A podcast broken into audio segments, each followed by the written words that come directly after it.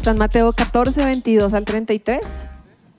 Dice, inmediatamente después, Jesús insistió en que los discípulos regresaran a la barca y cruzaran al otro lado del lago mientras él enviaba a la gente a casa. Después de despedir a la gente, subió a las colinas para orar a solas. Y mientras estaba allí solo, cayó la noche. Mientras tanto, los discípulos se encontraban en problemas lejos de tierra firme, ya que se había levantado un fuerte viento y luchaban contra grandes olas. A eso de las 3 de la madrugada, Jesús se acercó a ellos caminando sobre el agua. Cuando los discípulos lo vieron caminar sobre el agua, quedaron aterrados. Llenos de miedo, clamaron, ¡es un fantasma! Pero Jesús les habló de inmediato. No tengan miedo, dijo, tengan ánimo, yo estoy aquí. Entonces Pedro lo llamó. Señor, si realmente eres tú, ordéname que vaya hacia ti caminando sobre el agua. Sí, ven, dijo Jesús. Entonces Pedro se bajó por el costado de la barca y caminó sobre el agua hacia Jesús. Pero cuando vio el fuerte viento y las olas, se aterrorizó y comenzó a hundirse. Sálvame, Señor, gritó. De inmediato Jesús extendió la mano y lo agarró. ¿Tienes tan poca fe?, le dijo Jesús, ¿por qué dudaste de mí? Cuando subieron de nuevo a la barca, el viento se detuvo y entonces los discípulos lo adoraron. De verdad eres el Hijo de Dios, exclamaron. Quiero que cierres tus ojos por un momento y le digas, Padre, yo quiero que en esta mañana tú me hables. Yo quiero que tu palabra llegue a lo profundo de mi corazón. Espíritu Santo, yo te necesito, así que enséñame tu palabra, enséñame lo que es bueno y enséñame los dichos de tu corazón para que en esta mañana mi corazón salga recibiendo una palabra tuya en el nombre de Jesús. Amén. ¿Cuántos han ido a piscina y se han dado un planchazo? Levanten su mano. Hay dos lados del planchazo. El lado del que está fuera de la piscina y escucha el ¡puf! Uno hace, uy, no, qué dolor. Y el lado del que se pegó el planchazo, mientras uno está ahí debajo, no sabe si salir, no sabe qué cara es la que va a hacer cuando sale, pero todo el que se echa un planchazo sale normal, ¿no? O sea, sale como... así le esté doliendo, y lo peor son los que salen con la barriga roja, o sea que uno dice, o sea, le dolió, o sea, no diga que no porque se le nota que le dolió. Y yo, o sea, pues no sé, uno lo hace por ignorancia, porque no sabe, porque calculó mal, pero me pareció muy curioso que hay gente muy tonta y hace concursos de planchazos. Y vamos a ver la gente tonta, o sea... es un campeonato. O sea, con uniforme y todo, ¿no?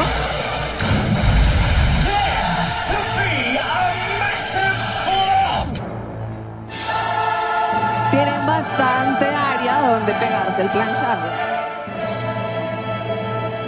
Oran y todo, ¿cuál deporte? Australians, let's hear your appreciation for him.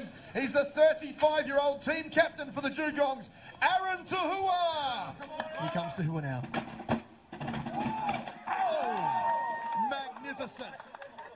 That was magnificent. I think he's even upstaged that from the selection trials last month. That was postcard belly flopping. And look at him, he's hurting, but it's worth it at a test match level. This is what it's all about. He's lifting. Si ven como si nada, o sea, no, nada, súper. The 21-year-old whose signature move, he says it's the starfish, 118 kilograms. Please welcome Carl Jackson. Jackson now needs to reply early here. Not bad, 3. Oh, beautiful. Todo el que ha sentido un planchazo hace como, no. Impact. Jackson, look at the pain. But again... Si ven cómo salen con cara de no me pasó nada.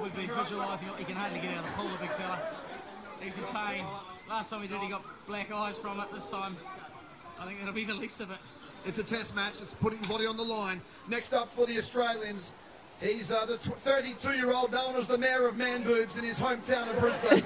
130 kilograms, please welcome Michael Strahan. Go mate, Michael! Go Michael!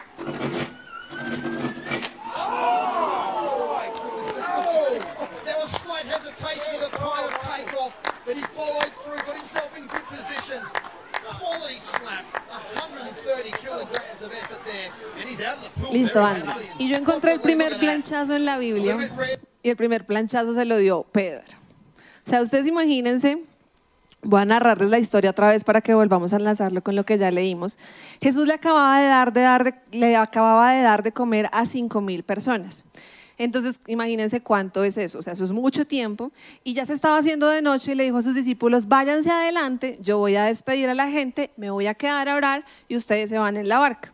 Porque ahí dice que al principio Jesús les insistía, no, ya está tarde, váyanse ya no me acompañen más, yo despido a la gente y luego les caigo. Ellos se fueron en la barca y dice que comenzó el mar a agitarse y las olas a agitarse, y esto realmente era bien duro, o sea, no era como cuando uno va a San Andrés y le dicen como cuidado y salen las olas así y uno dice terrible, no, eran olas de verdad fuertes porque ellos eran pescadores, entonces estaban acostumbrados a olas realmente fuertes. Pero no solamente eso, sino que imagínense cómo era la estructura física de una barca en esa época. O sea, las barcas de ahora vienen super play, le ponen a uno el chaleco salvavidas, sudado de todo el mundo, mojado de todo el mundo, lleno de arena, pero igual le toca uno ponérselo. ¿No les ha tocado cuando han viajado de pronto un chaleco con olor a chuchis? Ay, no, eso es horrible.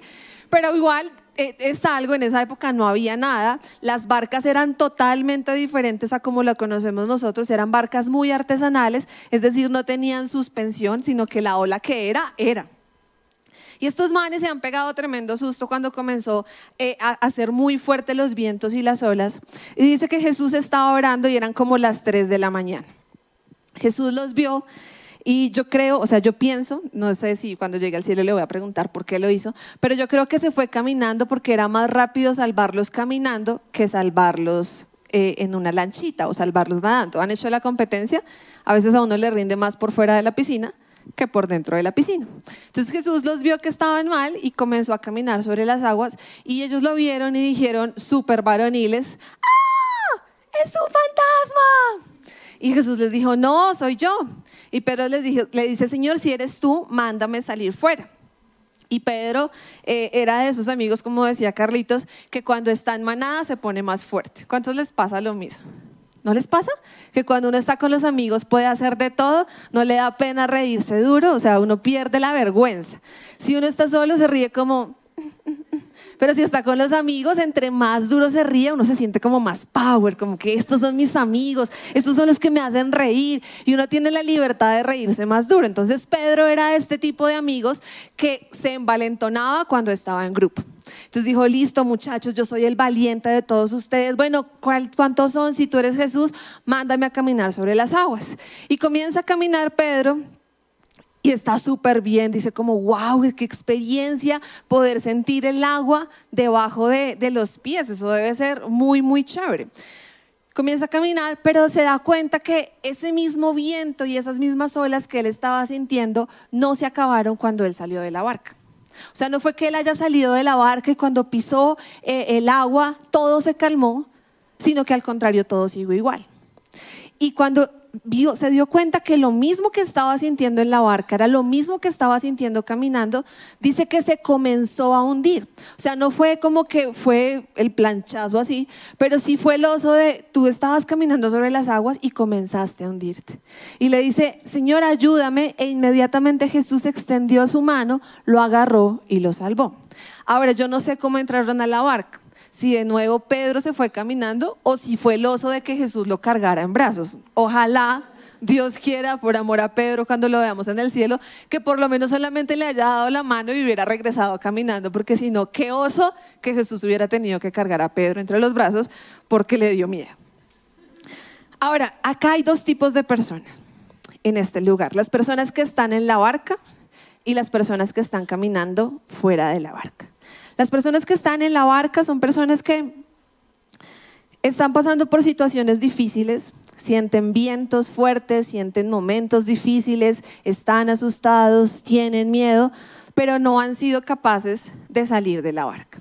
Están allí como asustados, están allí gritando, están allí, en vez de decir Dios mío ayúdame, están diciendo será un fantasma, será que me voy a quedar soltero, será que tengo depresión, será que las drogas me van a consumir, será que no puedo con la pornografía, y están ahí en ese barco y no se mueven, no se salen del barco, sino que simplemente se aferran a ese bote.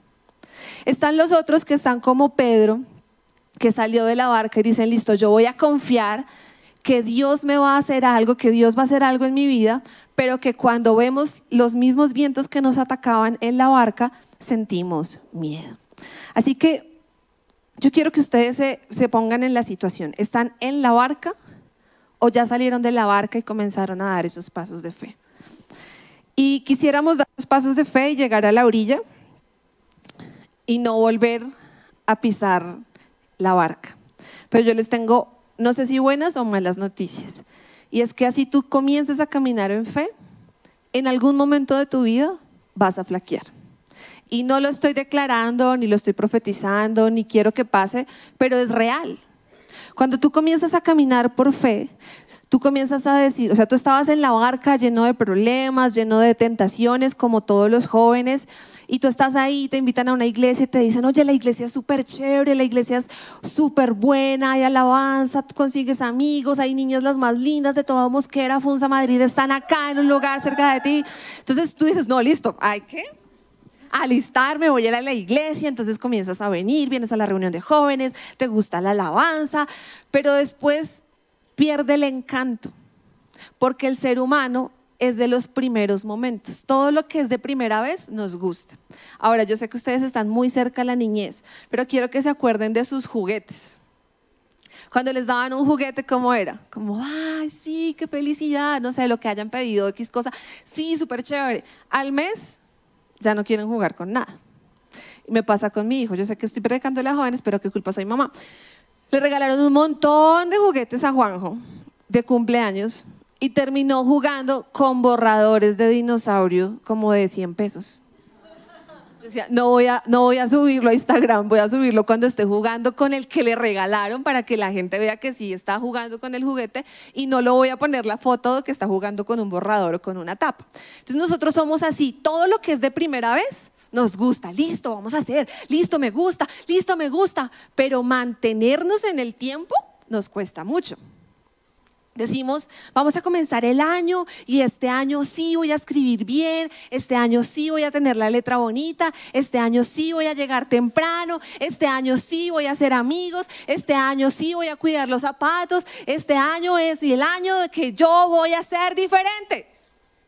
Llegan a la universidad, primera semana, a su trabajo, lo que sea, y se les acaba el impulso. O sea, como que van como Pedro y dicen, listo, Señor, yo voy a ir, y se comienzan a hundir. Pero hay gente que se hunde y nunca pide ayuda. Y estamos viviendo en una época donde no nos gusta pedir ayuda, donde no somos capaces de decir, esto me está pasando, necesito que alguien me ayude. Las buenas noticias son estas, las malas noticias es que todos en algún momento vamos a sentir que nos estamos hundiendo, vamos a sentir que no queremos venir a la iglesia, vamos a sentir que ya no disfrutamos estar acá, vamos a sentir tal vez que la alabanza no me gusta, no me llena, no, bueno, lo que quieran decir. Pero lo importante no es sentirlo, sino lo importante es el paso que tú vas a tomar después de sentirlo. Dice que Pedro comenzó a caminar y ¿me puedes volver a poner el versículo, por favor? El versículo, el versículo 30.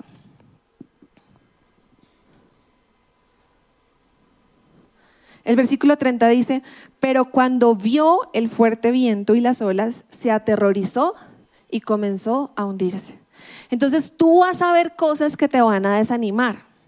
¿Qué cosas te pueden desanimar? Que tus amigos hacen cosas más chéveres que tú. Que tus amigos se tratan con malas palabras. O sea, como que todos se saludan, ¡hola! Y tú, Dios te bendiga, no me cuadra aquí. Entonces tú vas a decir, la primera semana sales de la iglesia y dices, sí, yo ya no los voy a volver a saludar así, yo voy a ser diferente, yo no les voy a decir groserías. En un momento te das cuenta y ya otra vez estás igual. Te estás hundiendo, te estás comportando de la misma manera como te comportabas antes, porque nuestra fuerza de voluntad no es suficiente. Nuestra fuerza de voluntad nunca será suficiente, porque nosotros dependemos absolutamente de Dios. Entonces, la buena noticia, la mala noticia es que en algún momento te vas a caer, en algún momento vas a comenzar a sentir que te estás hundiendo, en algún momento vas a sentir que ya las cosas de Dios no son tan chéveres. Dice que se aterrorizó. Algunas veces Dios te va a decir algo y tú te vas a aterrorizar y vas a dudar, pero lo importante es lo que hizo Pedro, que dice que comenzó a hundirse y él dijo, sálvame, Señor, gritó. O sea, fue una oración realmente corta.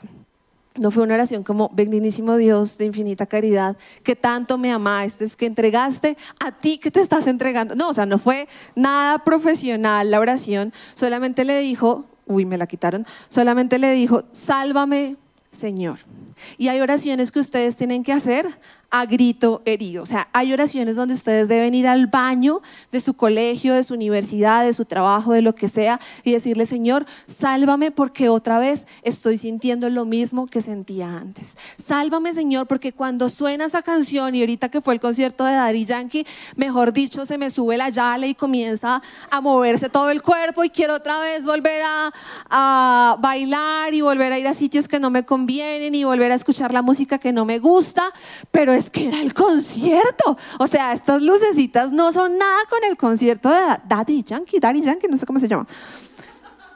Entonces comenzamos otra vez a sentir los mismos vientos y no está mal. Miren, lo que pasa es que cuando uno llega a la iglesia y tú tienes un encuentro con Jesús, la vida te cambia.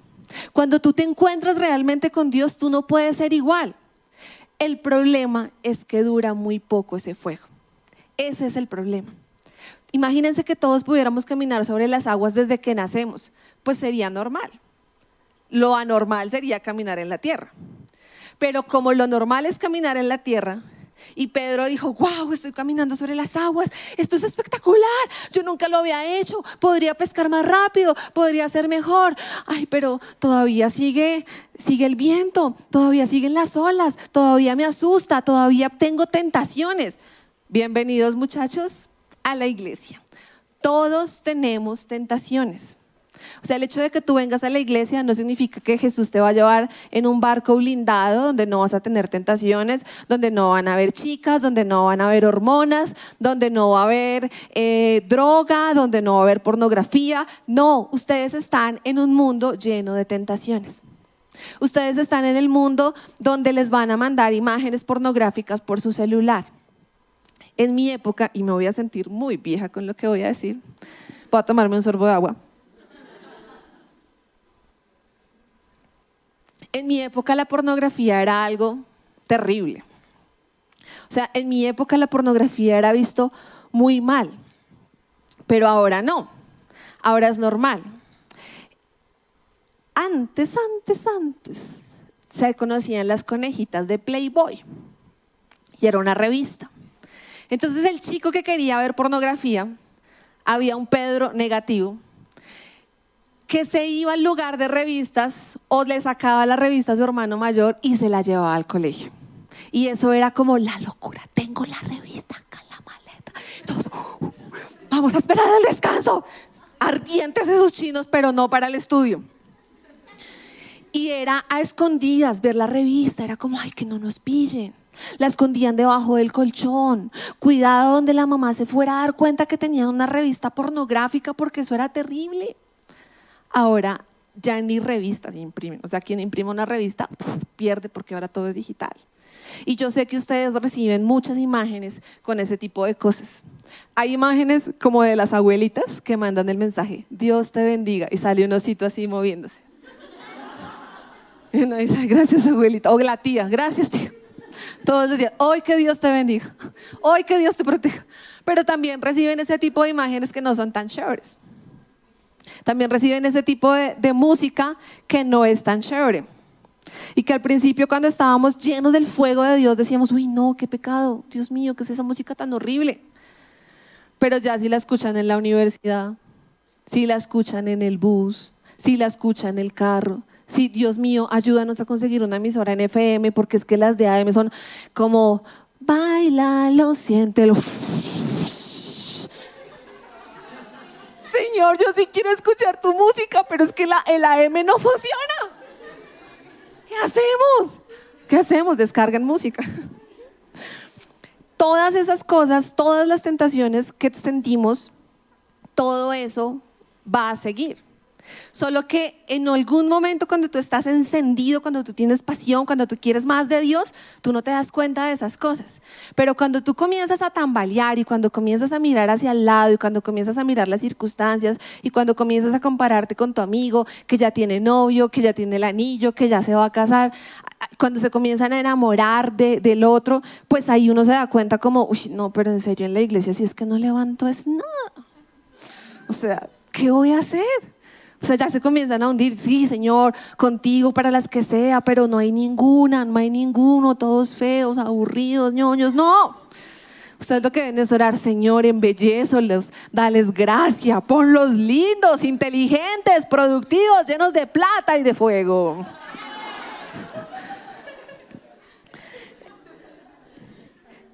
Entonces necesitamos volver a poner los ojos en Jesús. Algunos ni siquiera confían en Jesús, o sea, algunos se dejan, vienen tal vez a la iglesia y no les gusta ni siquiera involucrarse. Solamente vienen y están ahí en medio de la tormenta y dicen, uy, sí, un fantasma tenaz, ¿qué hacemos? No, y se ahí en el barquito y no salen. Prefieren estar como la escena del Titanic, ¿se acuerdan? O esa también re vieja, porque eso fue un hit en mi época, eso como era. Entonces en la escena del Titanic se hunde el barco, y está ella ahí como con un palo y como, oh, yo te seguiré, y uno suéltela y busque un palo, mijo, sálvese. Pero no, él quería estar ahí con ella, colgado del palo, y algunos están así como seguros en la barca, no importa, yo no me quiero mover, yo no quiero ir a la iglesia, yo no quiero cantar, yo no quiero levantar las manos. Que Dios quiere hablarte, apaga tu celular, no juegues con él. Uy, ¿quién está jugando? Porque lo sapeo de una. Yo no he visto, me sopean los servidores, ahí yo les lanzo. Y algunos están en la barca y ni siquiera quieren bajarse de la barca. O sea, ya hablé de los que se bajaron de la barca, de los que creen, de los que comienzan a caminar con fe y vuelven y sienten esas cosas que todos les sentimos. O sea, las mismas tentaciones que ustedes tienen son las mismas tentaciones que yo tengo. Pero están los que están al otro lado y son los que no se bajan de la barca, sino que están ahí aferrados y dicen, no importa, aunque sea de este palo me agarro. O sea, yo no me voy a hundir, prefiero estar en la seguridad de lo que yo ya conozco, a dar un paso en fe y creerle a Dios. Aquellos que vienen a la iglesia porque sus papás les dicen que vengan a la iglesia, son los que están ahí en el barco, como pues ni modo, me montaron en este barco que se va a hundir mis papás, pero yo prefiero acá seguro, antes de comenzar a dar un paso en fe, antes de creer que Dios va a hacer algo por mí, antes de creer que Dios tiene el poder para que yo pueda caminar sobre las aguas. Ambos están mal. Aquel que se quedó en la barca asustado y no quiere dar un paso de fe, y aquel que le dio el paso de fe a Dios y comenzó a fijarse en las otras cosas y se desvió. Pero la buena noticia es que puedes hacer esa oración tipo Pedro. Señor, sálvame. El mundo está mal. ¿Cuántos se vieron Betty la Fea la repetición? O sea, porque es vieja, pero la modernizaron. O sea, la modernizaron en el tiempo. Ya no fue... O sea, esa novela, miren, voy a mostrarles tan vieja que soy yo. En mi época, Betty la Fea fue un hit. O sea, tan hit que en La Mega la pasaban. O sea, era la novela radial y uno sintonizaba La Mega y escuchaba a Betty la Fea. O sea, esa novela fue un hit. Ahora, ya me acordé que era lo que iba a decir. El papá de Betty decía... El diablo es puerco, mamita, el diablo es puerco. Pues el diablo es puerco desde Adán y seguirá siendo puerco hasta, mejor dicho, hasta que sea condenado y esté lejos de nosotros. La naturaleza del diablo siempre va a ser mala. Entonces no tenemos que tener miedo. Ustedes no tienen que tener miedo de ser jóvenes que aman a Dios. Ustedes pueden amar a Dios y pueden seguir teniendo tentaciones y salir victoriosos. Amén. ¿Qué tentaciones pueden estar viviendo ustedes que los desanimen? La situación de la casa. Algunos tal vez vienen con papá y mamá y dicen, venimos a la iglesia, pero lo que predicamos no lo aplicamos. Entonces yo sí quiero dar ese paso en fe, yo sí quiero caminar sobre las aguas, pero lo que yo estoy viviendo en la casa es totalmente diferente a lo que acá se está predicando. Y ustedes ya están muy grandes para quitarse esa excusa de la cabeza y decir, es que como en mi casa no, es que como mi papá no, es que ya suerte, déjelos a ellos. Si ustedes quieren ser grandes, si quieren tener celular, si quieren salir, es porque ya tienen la capacidad de decir, yo puedo seguir a Dios a pesar de mis papás, a pesar de mi familia, a pesar de mi primo, a pesar de la abuelita, a pesar del que sea, ustedes pueden seguir a Dios. Lo segundo que los puede hacer dudar son los amigos, aquellos que le dicen, pero usted no va a rumbear, uy no, qué aburrido, no, pero usted no se toma ni una cerveza, ay no, acompáñenos, y ustedes ceden y los acompañan y comienzan, ay tómese un sorbito, pero es que eso no hace nada, una copita de aguardiente, y después comienza, fondo blanco, esas cosas son las olas que nosotros estamos viviendo. El crunch, el que ustedes aman y lo ven en las fotos y tal vez no quieren seguirlo en la red social, entonces le dicen a la amiga como, ven, déjame ver qué fotos publicó porque no quiero que él sepa que yo lo estoy siguiendo. Entonces esa traga maluca los puede hacer desviar. Puede ser esa ola que viene a ustedes y los puede desviar y los puede hacer hundir. Uno solamente está en crunch, o sea, así como, oh, lo amo, es divino, así, crunch. Pero me entendieron, que es lo importante. Están así como lindo, divino, su pelo, su sonrisa, pero todavía no, bueno ya, todavía no han pasado al noviazgo. Todavía no han pasado a ese momento romántico del beso, de la mano, de la tarjeta, sino están ahí. Pero el novio también puede hacer que nos desviemos. Una relación amorosa puede ser una ola que nos está ahí como zarandeando y comenzamos, si quitamos los ojos de Jesús y ponemos los ojos en esa relación, nos vamos a hundir. El cuarto, es una oración no respondida. Aquello por lo que tú has estado orando y Dios no te ha respondido. Y yo me acuerdo, y voy a poner mi caso, mis papás estaban mal cuando yo llegué a la iglesia y mi oración siempre fue, Señor, arréglalos. Y pasaba un año y peleaban más. Yo, Señor, pero por favor, Señor, pero por favor, Señor, pero por favor, Señor. No, se separaron y aún estoy acá en la iglesia. Hay oraciones que no van a ser respondidas porque depende de la voluntad de la persona y no solo del poder de Dios. Si mis papás no querían acercarse a Dios, por más de que llorara, ellos no podían unirse porque lo que ellos tenían era una ausencia de Dios en su corazón. O sea, yo podía orar, Señor, restáuralos, Señor, únelos, pero si ellos no conocían a Dios, ellos no conocían el poder sanador y salvador de Dios.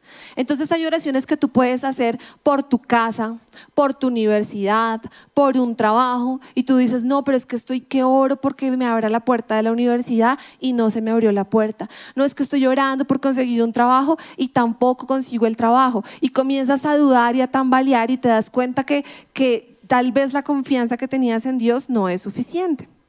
Y por último, el mundo nos hace tambalear. El mundo falso de redes sociales. Yo sé que todo el mundo sabe eso, pero yo quiero que ustedes me levanten la mano y me digan sinceramente si alguna vez los ha afectado una foto. A mí sí. A ustedes no. Dios los bendiga, los proteja, los cubra y no los deje. Pero cuando comienzan a publicar lo que decía Carlitos ahorita, cuando comienzan a publicar, comí hamburguesa en no sé dónde, comí malteada en no sé qué, me compré esta última cosa, y entonces ahora le pueden poner la etiqueta de donde compran la ropa y uno como, uy, Sara, se compró esa blusa en Sara, y uno va a Sara emocionado, sí, sí, sí, sí, ¿se da cuenta del precio? Sí, sí, sí. Entonces sí nos afecta, o sea, nosotros decimos, no, nada, yo soy súper, no, pero cuando sale la fit y dicen, no, esta deliciosa avena con semillas de linaza, tengo que contarles esto porque yo soy mamá. Entonces vi una granola espectacular en internet y yo dije, listo, voy a hacer la super granola, le eché de todo, nueces de yo no sé qué, almendras de sí se más, y yo, perfecto, y le di a desayuno a Juanjo y se comió la primera cucharada y me dijo como, ¿esto es comida de topos? Y yo, se llama granola, hijo. Es saludable, o sea, tiene semilla de chía, linaza, mi amor. Y yo, dale, es que pues, la primera vez que uno la prueba, pues es rarito el sabor, pero dale. Me decía, ¿pero por qué me das comida de no, pues es que yo no entiendo por qué tengo que comer esto. Conclusión, me tocó comprarle un pan con harina de trigo, gluten, azúcar, margarina y todas las cosas dañinas y llevárselo al colegio y decirle, disculpa, miss, es que hice una granola deliciosa, pero mi hijo piensa que es comida de topo y no me la come. Y llevó su desayuno fat al jardín, mientras que yo quería ser fit. Entonces en las redes sociales aparecen todas esas recetas súper saludables y uno dice, ¡ay, qué rico! Voy a comprarme la avena, voy a comprarme el pan de yo no sé quién, el pan de arroz, el pan de centeno, el no sé qué, ta, ta, la, la, la. Y se lo va a comer y uno dice como, ay, pero allá, ahí en su foto con ese filtro y esa musiquita le era tan chévere. Seguramente es que es con la música que funciona. No, eso sabe igual siempre. Entonces las redes sociales nos pueden hacer tambalear. Los likes, cuando tal vez uno dice como, ay no, a mí no me importan los likes, o sea, yo cero de like. Pero cuando te dan me gusta, dime si no sientes un fresquito. Uno dice como, ay bueno, uno, y después, bueno, otro. Hombres, que en esa foto sí que salí bien, ese es mi ángulo. Mujeres, díganme si no. Cuando alguien les dice, como, uy, en esa foto quedaste muy bonita, uno dice como, ¿cómo fue que posé? Y después, ay, es verdad. Y después uno vuelve y posa en la misma pose, o sea, como, sí, ahí fue que me dijeron que quedaba bonita, entonces todas las piernas así. Y en todas las fotos sale. Porque sí nos gusta, o sea, y no es malo, o sea, está comprobado científicamente que los likes hacen que se segregue hormonas que uno le dice como, sí, soy un influencer de, no sé, de 10, pero por lo menos 10. Las drogas, la pornografía, el sexo y el alcohol. Esas son las olas que ahorita tenemos. Y no está mal tenerlas, porque yo no les puedo decir, ustedes van a salir de acá tan sumergidos en el Espíritu Santo, pero tan sumergidos que nunca más van a ser tentados por Satanás. No, pues si a Jesús lo tentó, imaginen, sé lo que nos espera. O sea, hay tentaciones full, pero lo que tienen que hacer es, si caes, grita. Dile al que está a tu lado, si caes, grita. Ana María. Estamos esperando que Ana María le diga alguno. Bueno, ya le digo. Chicos, si caen, griten.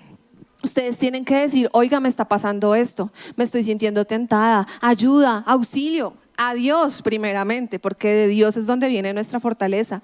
Pero también ustedes tienen que gritar a una persona que tengan al lado. Muchos papás, yo no sé si son sus papás, y si son sus papás, ignórelos, pero muchos papás dicen como, ay, es que yo quiero que él vaya al congreso, para que consiga amiguitos, ¿sí? Ah, yo se lo he hecho, es que viene solito, se lo encargo.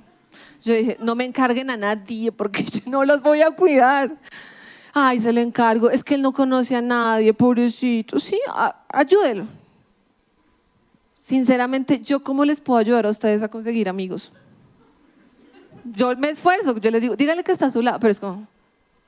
Entonces yo no me puedo hacer ustedes para que consigan amigos. Ustedes tienen esta oportunidad hoy para que puedan conseguir amigos y puedan decirle, hoy no quiero ir a la iglesia, no importa, vamos a ir, pero es que no sé, no me siento bien, no importa, tienes que levantar las manos, tienes que cantar, tienes que adorar, vamos por eso. Pero si estamos solos, nos vamos a caer. Y lo que más me gusta de toda esta historia es que Jesús no le hace bullying a Pedro. Jesús no dice como, uy, mucho bruto, amiguito. Jesús no le dice, no, qué embarrada, usted sí sabe que sale de mi parche. O sea, cuando lleguemos a tierra, vuelva a pescar porque usted no sirvió. O sea, usted, yo tenía tanto futuro en usted, o sea, yo lo veía a usted, yo decía, Pedro, tú me vas a negar, pero igual después vas a hablar en lenguas y yo te tengo... No, pero ya se tiró todo, o sea, usted ya, bájese de los 12. Versículo como el último. Donde responde Jesús. 31. Por favor. Gracias, gracias. Versículo 31 dice, dice, de inmediato. O sea, Jesús no dudó ni un minuto. O sea, Jesús no dijo como, ¿escuchaste música del mundo? Ay, no, terrible. ¿Estás tragado de un impío? Uy, no, qué asqueroso. No. Cuando tú dices, Señor, me estoy cayendo. O sea, Señor, en serio siento que las olas me están dando muy fuerte. Jesús de inmediato. No te va a pedir nada, no te va a exigir que hagas cosas, no te va a pedir que vengas a la iglesia, no te va a pedir que levantes las manos, no te va a decir, pero tú en bailando no bailaste y quieres ahora que te ayude, no. No, Jesús dice, de inmediato, cuando tú grites, cuando tú lo necesites, Él va a ir de inmediato, Él va a extender la mano y te va a agarrar. Todo conlleva a Él, tú no tienes que hacer nada, solamente tienes que gritar. Y de inmediato es Jesús el que va a extender la mano y el que va a gritar, el que te va a agarrar. Y lo que Jesús le dice es, ¿tienes tan poca fe? Y me gusta porque no le dice, ¿no tienes fe? No, Pedro sí tiene fe. ¿Cuántos saben que Pedro tiene fe? Por lo menos tiene más de la que se quedaron en la barca. O sea, punto para Pedro en el cielo. Tiene más fe de los que se quedaron en la barca. Y no está mal tener poca fe. Porque la fe no es automática. Dios a todos nosotros nos ha dado una medida de fe cuando nacemos de nuevo, pero el crecimiento no sucede espontáneamente. O sea, ustedes no piensen que ahí en esa silla, los enchufan ahí por la silla y comienza a llegarles toda la revelación. Uy, no, ya me sé 1 Corintios, uy, no, ya qué revelación, uy, no, ya puedo orar en lengua. No, requiere que tú hagas algo. El crecimiento debe ser intencional. Si tú no te preocupas por crecer, si tú no te preocupas por avanzar, si tú no te preocupas por saber más de Dios, no lo vas a lograr, porque tenemos poca fe, pero esa poca fe puede crecer. ¿Cuántos dan gloria a Dios por eso? Como tú estás, no es el fin. ¿Dónde está Alan? ¿Alita de pollo? O sea, alita y pollo. Ah, tan lindo, ¿sí ven? Hasta Dios cuadra eso, alita de pollo. No es el fin donde tú estás, el fin no es la situación donde tú te encuentres, el fin no es lo que tú estás viviendo ahorita. Hay esperanza así estés hundido, hay esperanza si te hayas quedado en la barca, porque la fe puede crecer. Digan conmigo, la fe puede crecer. Ya, depende, porque si no siguen. Depende de quién, depende de ti. El crecimiento de la fe es algo intencional. Pedro no fue culpable por haberse caído. Pedro fue culpable por haber dudado y no haberse mantenido. Así que nosotros no somos culpables de ser tentados. Y Dios no se avergüenza de la tentación que tú tienes. Y Dios no se asusta cuando no solamente tienes una tentación, sino que caíste en esa tentación. Dios no se asusta por tus fallas, Dios no se asusta por tus debilidades, Dios no se asusta por los pensamientos que tiene. Dios se asusta cuando tú no puedes gritar y decirle, Señor, ayúdame. Señor, yo he venido a este congreso porque yo realmente necesito sumergirme más en ti. Porque tal vez yo he estado poniendo cuidado más a las olas que me están dando sobre la cabeza que a lo que realmente yo tengo que estar concentrado, y es en ti. Las que se están moviendo toca que se queden quietas porque todos están como que están haciendo. Entonces no mires el peligro que tú tienes al frente, no mires lo mal que se está poniendo la situación, solamente pon tus ojos en Jesús, porque hoy Dios te puede decir, te puede extender la mano, te puede tomar y te puede sumergir, no para que te ahogues ahí como Pedro, sino que te sumerjas en la presencia de Dios. La palabra dice que nosotros somos bautizados en Cristo, y la palabra bautizo significa sumergido, introducido, empapado. Tú hoy necesitas ser otra vez bautizado en Cristo. Todos los días necesitamos estar sumergidos, necesitamos estar empapados de Cristo, porque eso es lo que nos va a sostener. Yo creo que a ninguno de nosotros nos serviría caminar sobre las aguas, a no ser que quieran caminar por el río Bogotá para llegar más rápido. Qué asco. Pero ya no necesitamos caminar sobre las aguas. Yo necesito caminar sobre mis circunstancias. Yo necesito caminar sobre esas cosas que hacen tambalear mi fe. Yo necesito pararme y decir, Señor, aquí estoy, sumérgeme. Yo quiero más de ti, porque dice, tan poca fe has tenido. Y hoy Dios les pregunta, ¿qué tanta fe tienes? No está mal que no tengas tanta fe. Lo malo está en que tú no quieras que tu fe crezca. Lo malo está en que tú no seas consciente de que eso no es automático y que tienes que tener algo intencional para crecer. Y por último le dice Jesús a Pedro, ¿por qué dudaste de mí? Yo quiero que te pongas de pie y pienses, mientras te vas poniendo de pie, si alguna vez has dudado de Dios. No estoy diciendo que pienses que no existe o cosas así, sino que si alguna vez tú has dicho, de pronto mi plan es mejor que el plan de Dios. De pronto lo que me está tentando puede ser más chévere que las cosas de Dios. Si te gustó este video, aquí puedes encontrar el contenido más reciente, algo especial para ti y el recomendado del mes. Recuerda suscribirte, activar las notificaciones y seguirnos en todas nuestras redes sociales. Somos Un Lugar Cerca de Ti y trabajamos por una nueva generación.